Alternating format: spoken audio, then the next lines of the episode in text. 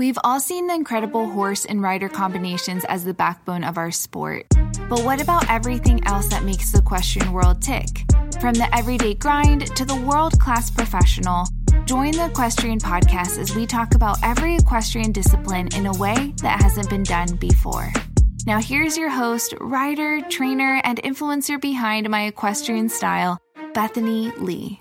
Hello, everyone. Welcome to the Equestrian Podcast. I'm your host, Bethany Lee, and this is episode 38. Our guest today has been extremely successful in show jumping, and he is a huge advocate for the sport as a whole. He has developed an extremely unique and successful global virtual lesson program called Equivault.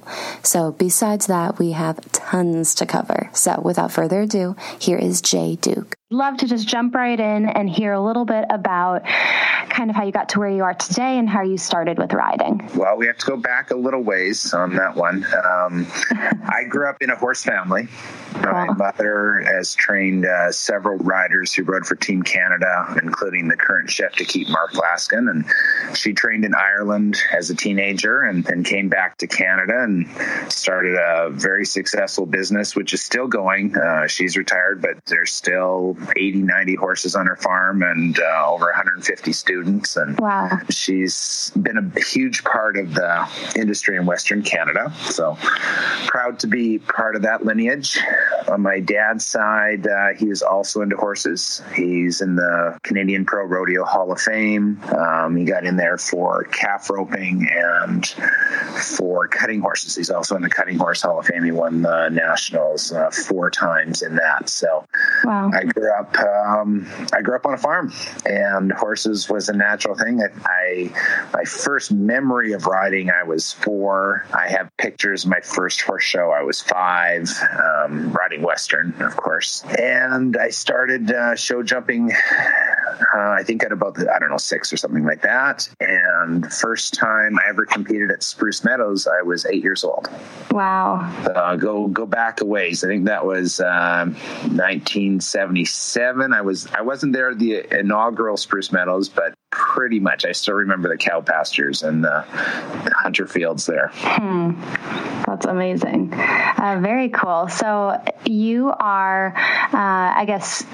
I get, keep going with your story because obviously there's there's a lot in between that and where you are today. Yeah, a couple things that happened. so we started started riding at Spruce at eight. I was, you know, lucky enough to have a good junior career. Ended up winning the Canadian Championships four times. one in the ponies, uh, hunters, junior hunters twice, um, both for the under fifteen and the under eighteen. And then in my last year as a junior, was able to win the Canadian Junior Jumper Championship, um, which was uh, pretty much our biggest award really as a, as a Canadian rider, junior rider. That would have been that was always the goal to win that, and that ended up happening. Um, then after that, I went to did a little college. Uh, struggled through that, of course, as a horse guy, but uh, you got to put your time in. Yep. And then I um, started riding for well, oh, I know. In between there, I did ride uh, in the inaugural Queen Elizabeth Cup at Spruce Meadows. cool. I think I was 20 or so at that time. Um, the Queen came for that. It was it was the first time I did it. So that was that was a pretty big deal. That was that was pretty cool to do to get that done. And then I started riding for a farm in California for Richard Keller, and uh, then soon after that, started riding for the Canadian team and represented the team in uh, Washington and New York and Toronto. That was that was obviously a, a lifelong dream of mine to to get mm-hmm. that done, and it was it was a lot of fun. That was uh, how that kind of all, all, started and progressed, and then after that, um, just really ran a business and worked hard. Lived in several places, of course, like like um, most horse people. You're a traveling gypsy. Yeah. Um, so I've lived in Denver, I've lived in Seattle, I've lived in Vancouver, I've lived in Calgary. Um, I tend to stick to the West. I just I like the vibe in the West, um, mm-hmm. people in the West, and so I, I enjoy going back east to horse show, but I I prefer to visit only. And I've been with the horses involved in all aspects of it, from and the show jumping point of view. Um, I didn't grow up you know, now, nowadays there's such specialization people are pony trainers only or they're equitation right. trainers only or such. And and that's great. You know i'm certainly not not against that or negative to it. That's kind of the way society has has gone. I never really did that. That's not how i learned. I learned okay it's a horse and you you know you treat them all the same. And i still you know the pony lesson will be the same as the grand prix horse lesson. Obviously sure. you have difficulty in the expectations and all of that is greatly changed but essentially it comes down to horsemanship and you know you're working with an animal and you need to learn to communicate with that animal properly. So I did do quite a bit in the hunter world as well. Let's see, we had Camus, who was a very famous hunter. He was U.S. pre-green, no, U.S. pre-green champion, and then U.S. first-year green reserve champion. Awesome. the year he was reserve champion, the first years was fun. There was a very famous horse who many of your listeners probably know named Popeye K. Oh yeah. Who, uh, was champion that year, and he and Camus went back and forth. And Camus was the better horse, but Popeye K was the more consistent and more mature horse. And, Got it. But that was that was a lot of fun doing that. Um, so I had my experience in the hunter world and riding. You know, I'd done ridden against all the top jumper guys, and then I got to ride against you know John French and Peter Pletcher mm-hmm. and all the top hunter guys, and so that was that was a good experience as well. Not as much fun as jumpers, of course, but it's, it's still still fun. Um, anytime you're on a nice horse, it's a good thing. Totally let's see, developed several young horses uh, throughout my career. We used to grab horses off the racetrack yeah. and develop them. So, had a couple of horses that I developed up to the team level. Um, had a horse named Mr. Brown. We bought as a three-year-old. Got him up to the team level. Uh, I rode, you know, him for Canada. Um, had a horse named Glen Echo that we started, got off the track, and brought him up to the team level. He went on to have a pretty good career. I think injuries derailed him eventually, mm but Nikki Shahinian rode him. Um, I think Leslie Burr rode him. Okay. Sure and I know Nikki wrote him. So I did that with several horses. I think I've had seven horses that we started from the age of like three and then got to an international level. Amazing. Um, so that was that was fun. I've always loved loved working with young horses. Um, there's just the development is is incredible. Um, I saw yesterday that Mindful won uh, Hunter Derby class in Wellington. Amazing, yeah. And that was a horse that I bought as a four year old. And cool. so bought him as a four year old and developed him for five years. Um, I rode him in the jumpers. Um, and people always ask me now, like, well, why did you ride that horse in the jumpers? And there was a couple reasons for that. One is he really wasn't what judges look for in the pre-green and the first year green division. Honestly, he wouldn't have won anything okay. at all. Secondly, the Hunter Derbies were just starting, um, okay. and I like to credit that horse for actually making part partly making Hunter Derbies as popular as they are today. Hmm. He, he really, you know, kind of captured the media scene and and brought people's attention to that ring. So, but the Hunter Derbies weren't really developing. I did one with him when he was six at Thunderbird, which was um, would terrify people, riders today, how, how hard it was. But yeah, and also the other reason I didn't do it was again I found he could jump, and so I found the hunters just a little tedious, and so we got him up to the meter fifty level at Spruce Meadows, and he jumped around, and honestly he wasn't fast enough. Um, he could jump the jumps, and he had yep. great, he just was not quite modern enough with the technicality and speed required of today's today's horses at that level. Sure. Okay. Um, but that was fun to you know that was another young horse that was developed. We had a horse a horse named King David for ten years that mm. ended up being amateur USEF amateur horse of the year. Bought him as a five year old, I think it was, and had him for ten years. He was he went to FEI Children's, he went to Young Riders and medaled. He started the career of Elizabeth Gingras, who rode for Team Canada, yeah. all sorts of things. So he was he was a very special horse, a big thoroughbred as well. I've been, you know, had some good luck luck, had some bad luck, and mm-hmm. uh, it's just it's just a journey, and you you go along with it do the best you can. Yeah. When, you're looking for horses, um, I mean, obviously now the norm is to kind of be transitioned out of uh, the track, but where are you normally looking for your young horses? You look for them wherever they are. yeah. They're, if they're in the pasture next door, mm-hmm. then that's where you buy them. If they're at Paul Schockemöhle's barn in Germany, that's where you buy them. And, right. You know, it's really important to be open minded about that. Um, I mean, breeding is is a big part of what goes into the success of a horse, but there's so many stories of, you know, say poorly bred horses. Big Ben, mm. Big Ben came to Canada because nobody in Europe would get on him anymore. Yeah, wow. And that's how Ian ended up with him. Um, Hickstead, you know, mm-hmm. possibly the greatest horse of all time, record wise. Um, honestly, Eric couldn't stand him for the first couple of years. Uh, you know, he just was frustrated with him, and but you know, no one would buy him because he was so difficult. And then look right. what, what, he became. Um, yeah.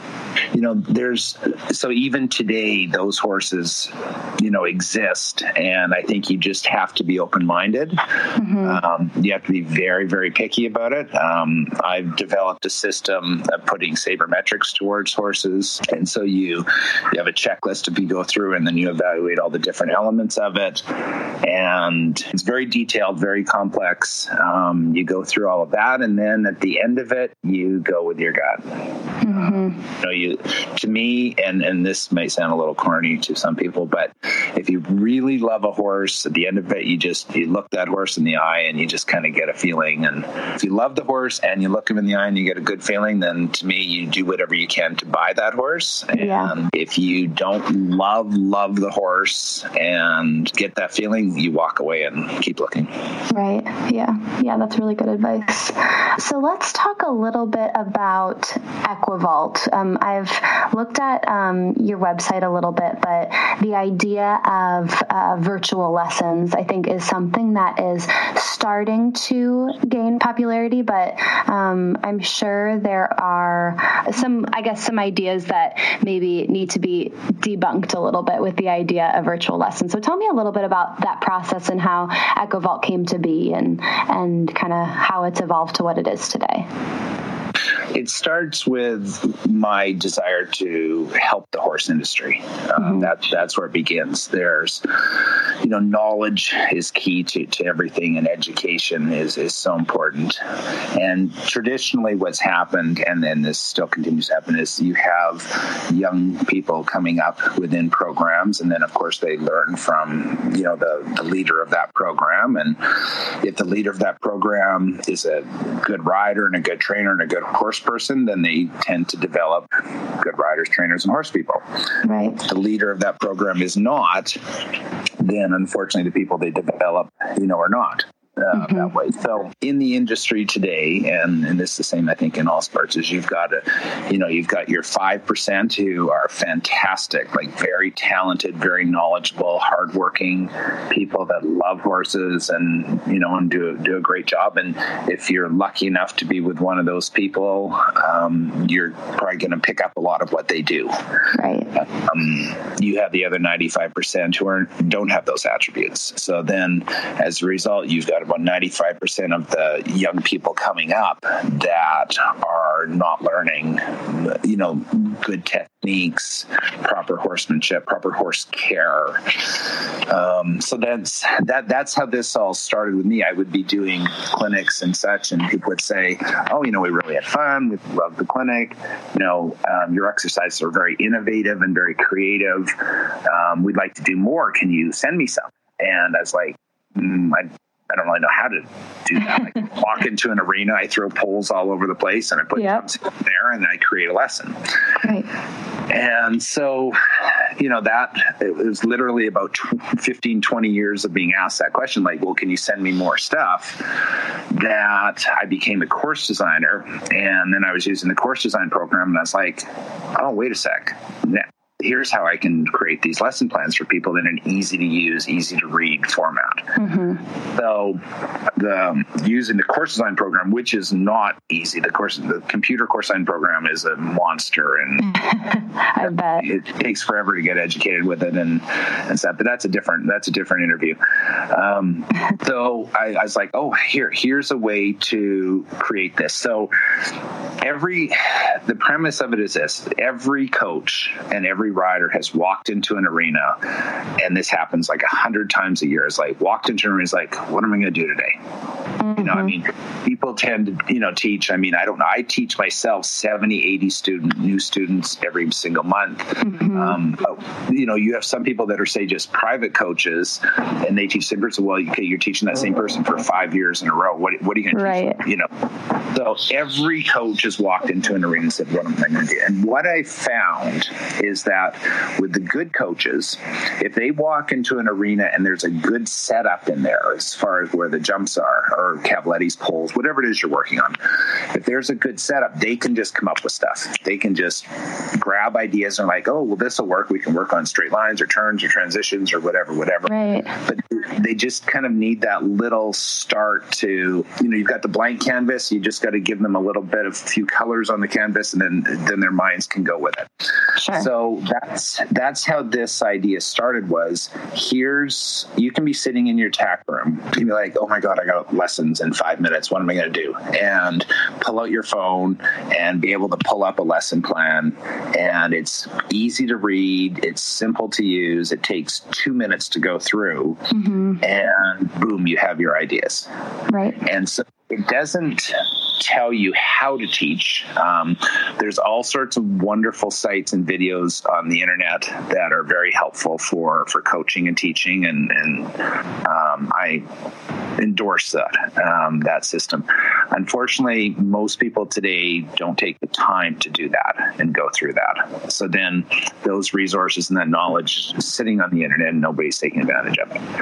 So this program was designed for millennials, for people with not much time that just need something really quick and really fast. And essentially, it's a blueprint for what to work on. It doesn't tell you how to teach it. It just gives you it gives you the lessons and it gives you the plan for the lesson, and then how you work with the horse and rider is a little bit up to you.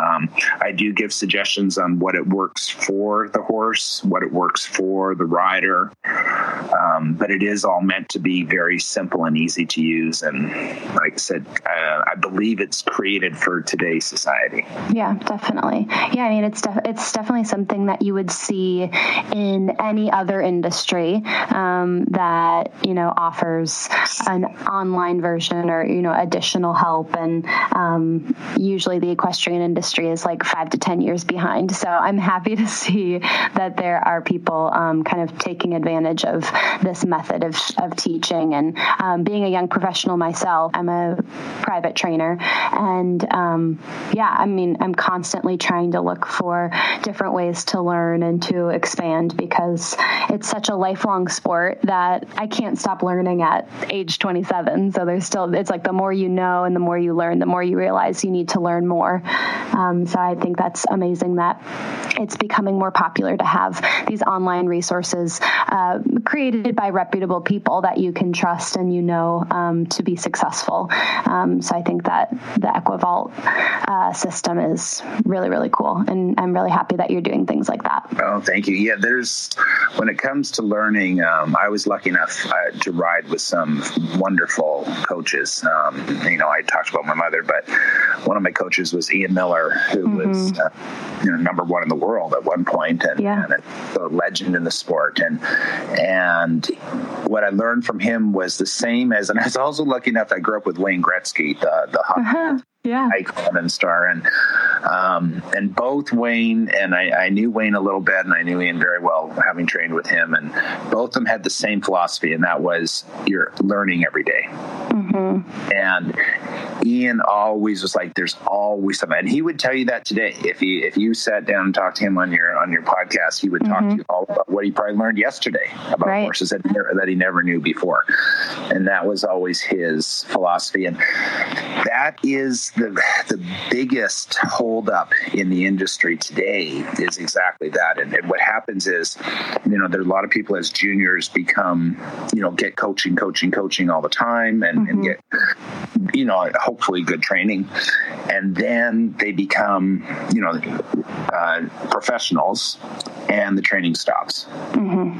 And that is honestly, that's absolutely ridiculous. Um, right. That's not the case in any other sport no. that, that, I'm that I'm aware of, um, and I play a lot of them and follow all of them.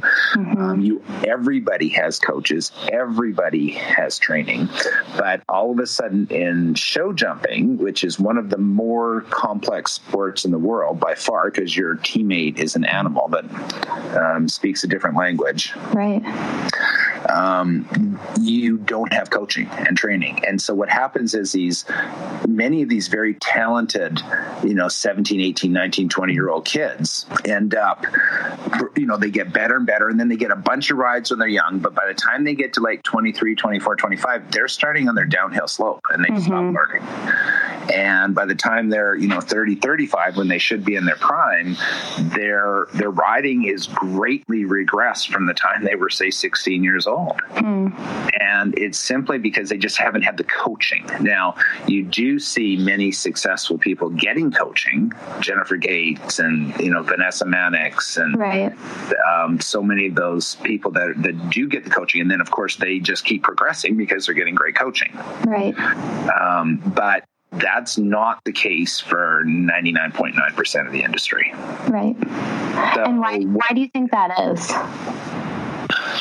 Well, I think there's a lack of foundation and a lack of system. Um, and I, but basically, what happens is like, well, okay, I just need to make money at this, and I need to earn a living, and it's very hard to earn a living in this sport. It's, right. very hard right. work, and it's very competitive. You have so many people in it um, for the lack of resources in it, financial mm-hmm. resources in it. So I think people just, you know, they just get to work, and then it part of it comes from just like, oh, I'm good enough enough now. I don't need to get, you know, I don't need someone telling me what to do. Right. You know, I know what I'm doing, you know, so, and that is, that's insecurity is what that is. That's a right. lack of you know a person who has a lack of confidence not wanting to get better and you you see a lot of that so i think that's uh an industry issue and it's also a societal issue. Yeah, I mean, I feel like there is a chunk of young professionals out there who, um, you know, made it through their junior career,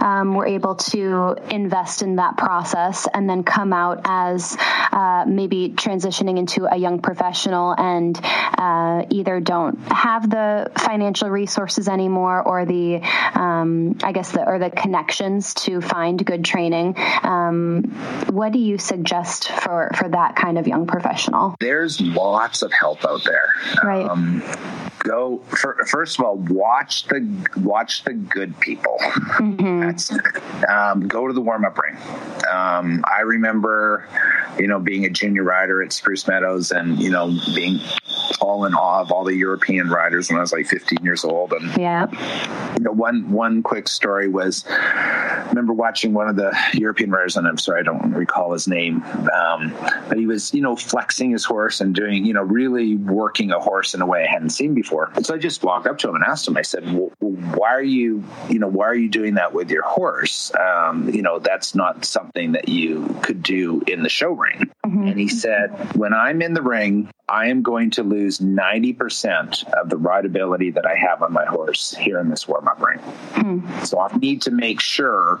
that 10% is good enough to win that jump off and control yeah. that horse, do everything I need to do. And that stuck to me to this day as far as when it comes to my expectations of, say, my flat work, it's never good enough.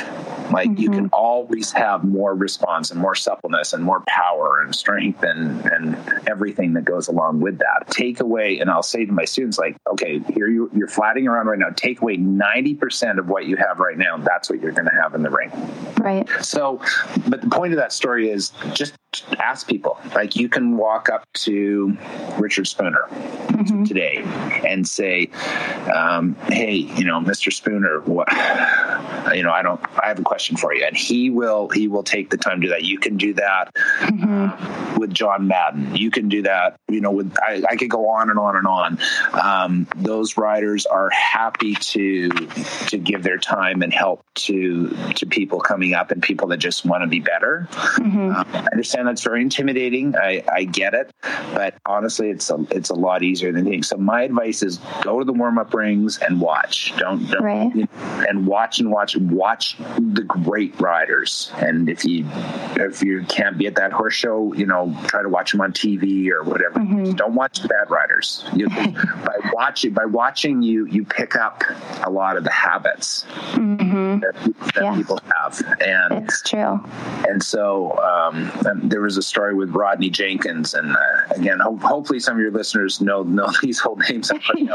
But Rodney Jenkins was uh, another legend of the sport, mm-hmm. and uh, as good a rider as anyone's ever seen. And uh, he had a habit of uh, sometimes flapping his elbows mm-hmm. at, the, at, the, jumps, and uh, so a bunch of people started copying him and doing the same. And he said, you know, he says, you know, I do a lot of things really well on a horse. I, I don't know why people want to do, you know, one of the things I don't do well on a horse. but you pick up, you do, you pick up on things by watching. It's yeah. true. Yeah. I, my, my girls always are looking back at their videos and saying like, oh, like I added here or did this or that. And I'm like, don't watch those, watch your winning rounds because you really, it's true. You do the, the watching is such a powerful learning tool. So watching the, the, the fail videos and the things that didn't go well, not, not the best idea for your learning. But, um, I love what you were, um, saying saying about talking to the uh, professionals who are doing it well and, and riding well, and especially ones that have been around for a bit. Because I mean, a, a good reminder I know for me is something that I think through when I um, am talking to uh, more esteemed professionals like that is that they they've been in my shoes at one point in time too, and um, you know, being young and not knowing much and trying to learn as much as possible and uh, trying to figure out how to do that and navigate everything. So um, I feel like that's always always a good thing to keep in the back of your mind also. Oh, one, 100%. And you'd be amazed how, how much help is out there. Mm-hmm. Um, you know, and, and if you're really shy, um, walk a course beside somebody, kind of behind them a little bit and just kind of yeah, listen to the things they say. Maybe, maybe you're, you're, you're, you're, not comfortable talking to someone. So just, you know, just kind of be around them. Uh-huh. Um, and, you know, you'll, you'll pick up on things. Um, and that applies to say even grooming the horses. Mm-hmm. Hang out, hang out with the really top top grooms. Mm-hmm. Um, find out how they care about the horses. Um, spend time with farriers. You know, I mean, when when my horses are being shod, um, I'm there. Totally. And you know, I don't have a horse shod without me being there. And not that I'm telling the farrier what to do. It's that we're working together. I'm giving the farrier feedback on what's happening with the horse, you know, with the program and, and all of that stuff. Um, and then I'm also learning from them. Same place your vet. Like, mm-hmm. you know, if a vet's looking at my horse, I'm I'm there and and I'm helping the vet. I'm guiding the vet because the vet isn't with that horse every single day. Yeah. And so I'm helping the vet and then the vet is you know, we're both educating each other to to figure out what is best for that horse. Um, totally. All of those things you you know you can learn from and that's I don't think unfortunately that that's a big reason, you know, Europe is so successful because there's just a lot more hands-on um, mm-hmm you know, unfortunately, in in America, so much of the full service thing. You know, I I've been I worked in a barn where the students were not allowed to brush their horses or tack them up. Right. And I was like, that's a big part of just being with your horses is actually spending time with them. Like to me, they're not a unit. You know, you don't. It's not like getting in a car and driving in and getting out. Mm-hmm. It's it's a matter of um, you know the time you spend with that horse to, that is so that is so precious. Riding that horse is is a part of the experience, but not all of it by any means. Right. Yeah, definitely. So you've we've talked about your riding and your training and the importance of education. What's what's kind of an area of uh, this niche of the industry that you're particularly passionate about that you feel like the rest of the industry either doesn't know a lot about or just doesn't talk a lot about that you'd like to shed some light on? Well, I do think a lot of people that know me or read my articles or read my social media posts do know I'm, I'm not shy about expressing my opinions. Um, there's no question about that. And sometimes that gets me in trouble, but I do think you need to be, you know, forthright for what you believe in.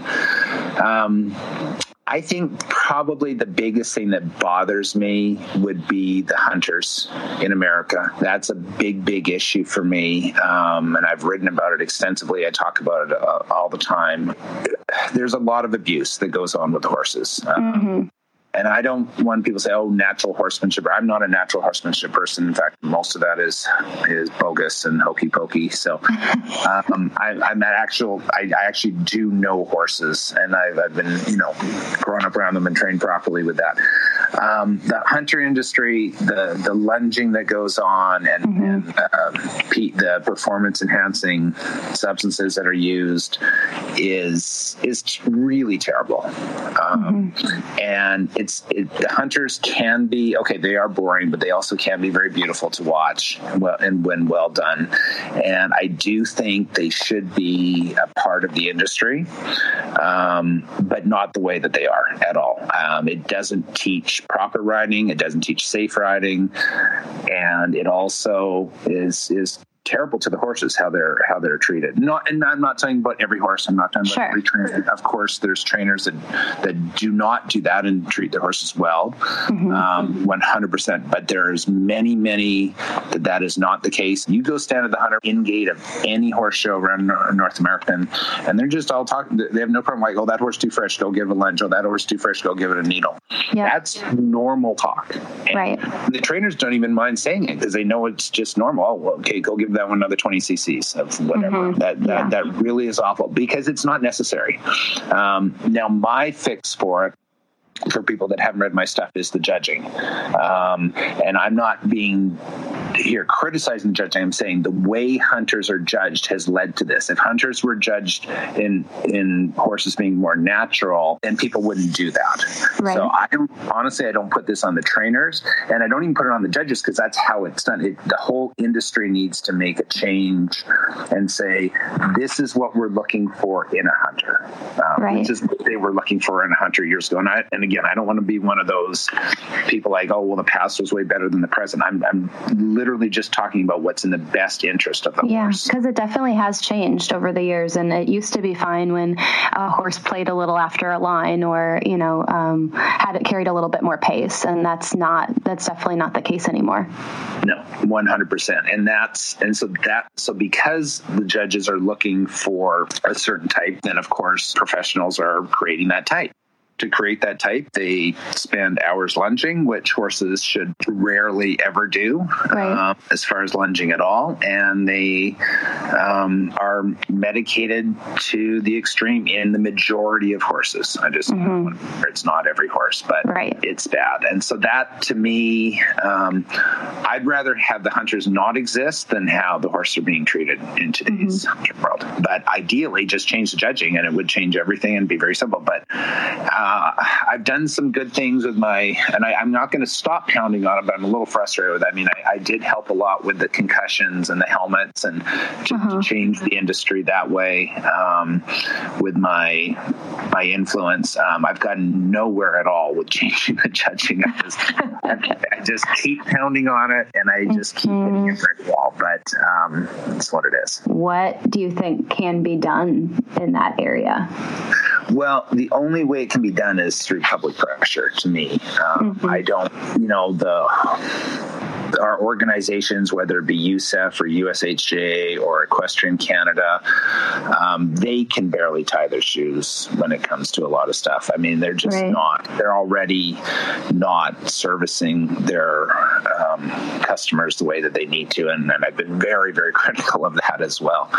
Um, so uh, I don't think that's the way to go, and I don't think more regulation is necessarily the way to go because, of course, people don't like that. So you don't want more regulation, more fees, more rules. Mm-hmm. Uh, it needs to be a public shift of opinion um, to say, look, this is what we're looking for with with the hunters, and this that you know in in the best interest of the animal. Um, totally. And so, to me, it's it's frustrating because you have thousands of professionals that work with horses and say they love horses and care about horses, but they're all mistreating them at the same time. Mm-hmm. So, yeah, I'm a little bit passionate about that. Yeah, yeah, I'd say no, but that's good. I think that uh, I think that it would be you're probably you probably talk to other individuals who have the same feelings, but it, the more that people speak out about things like that, the more um, others will say, "Hey, actually, I feel the same way." So I appreciate your honesty about the this area.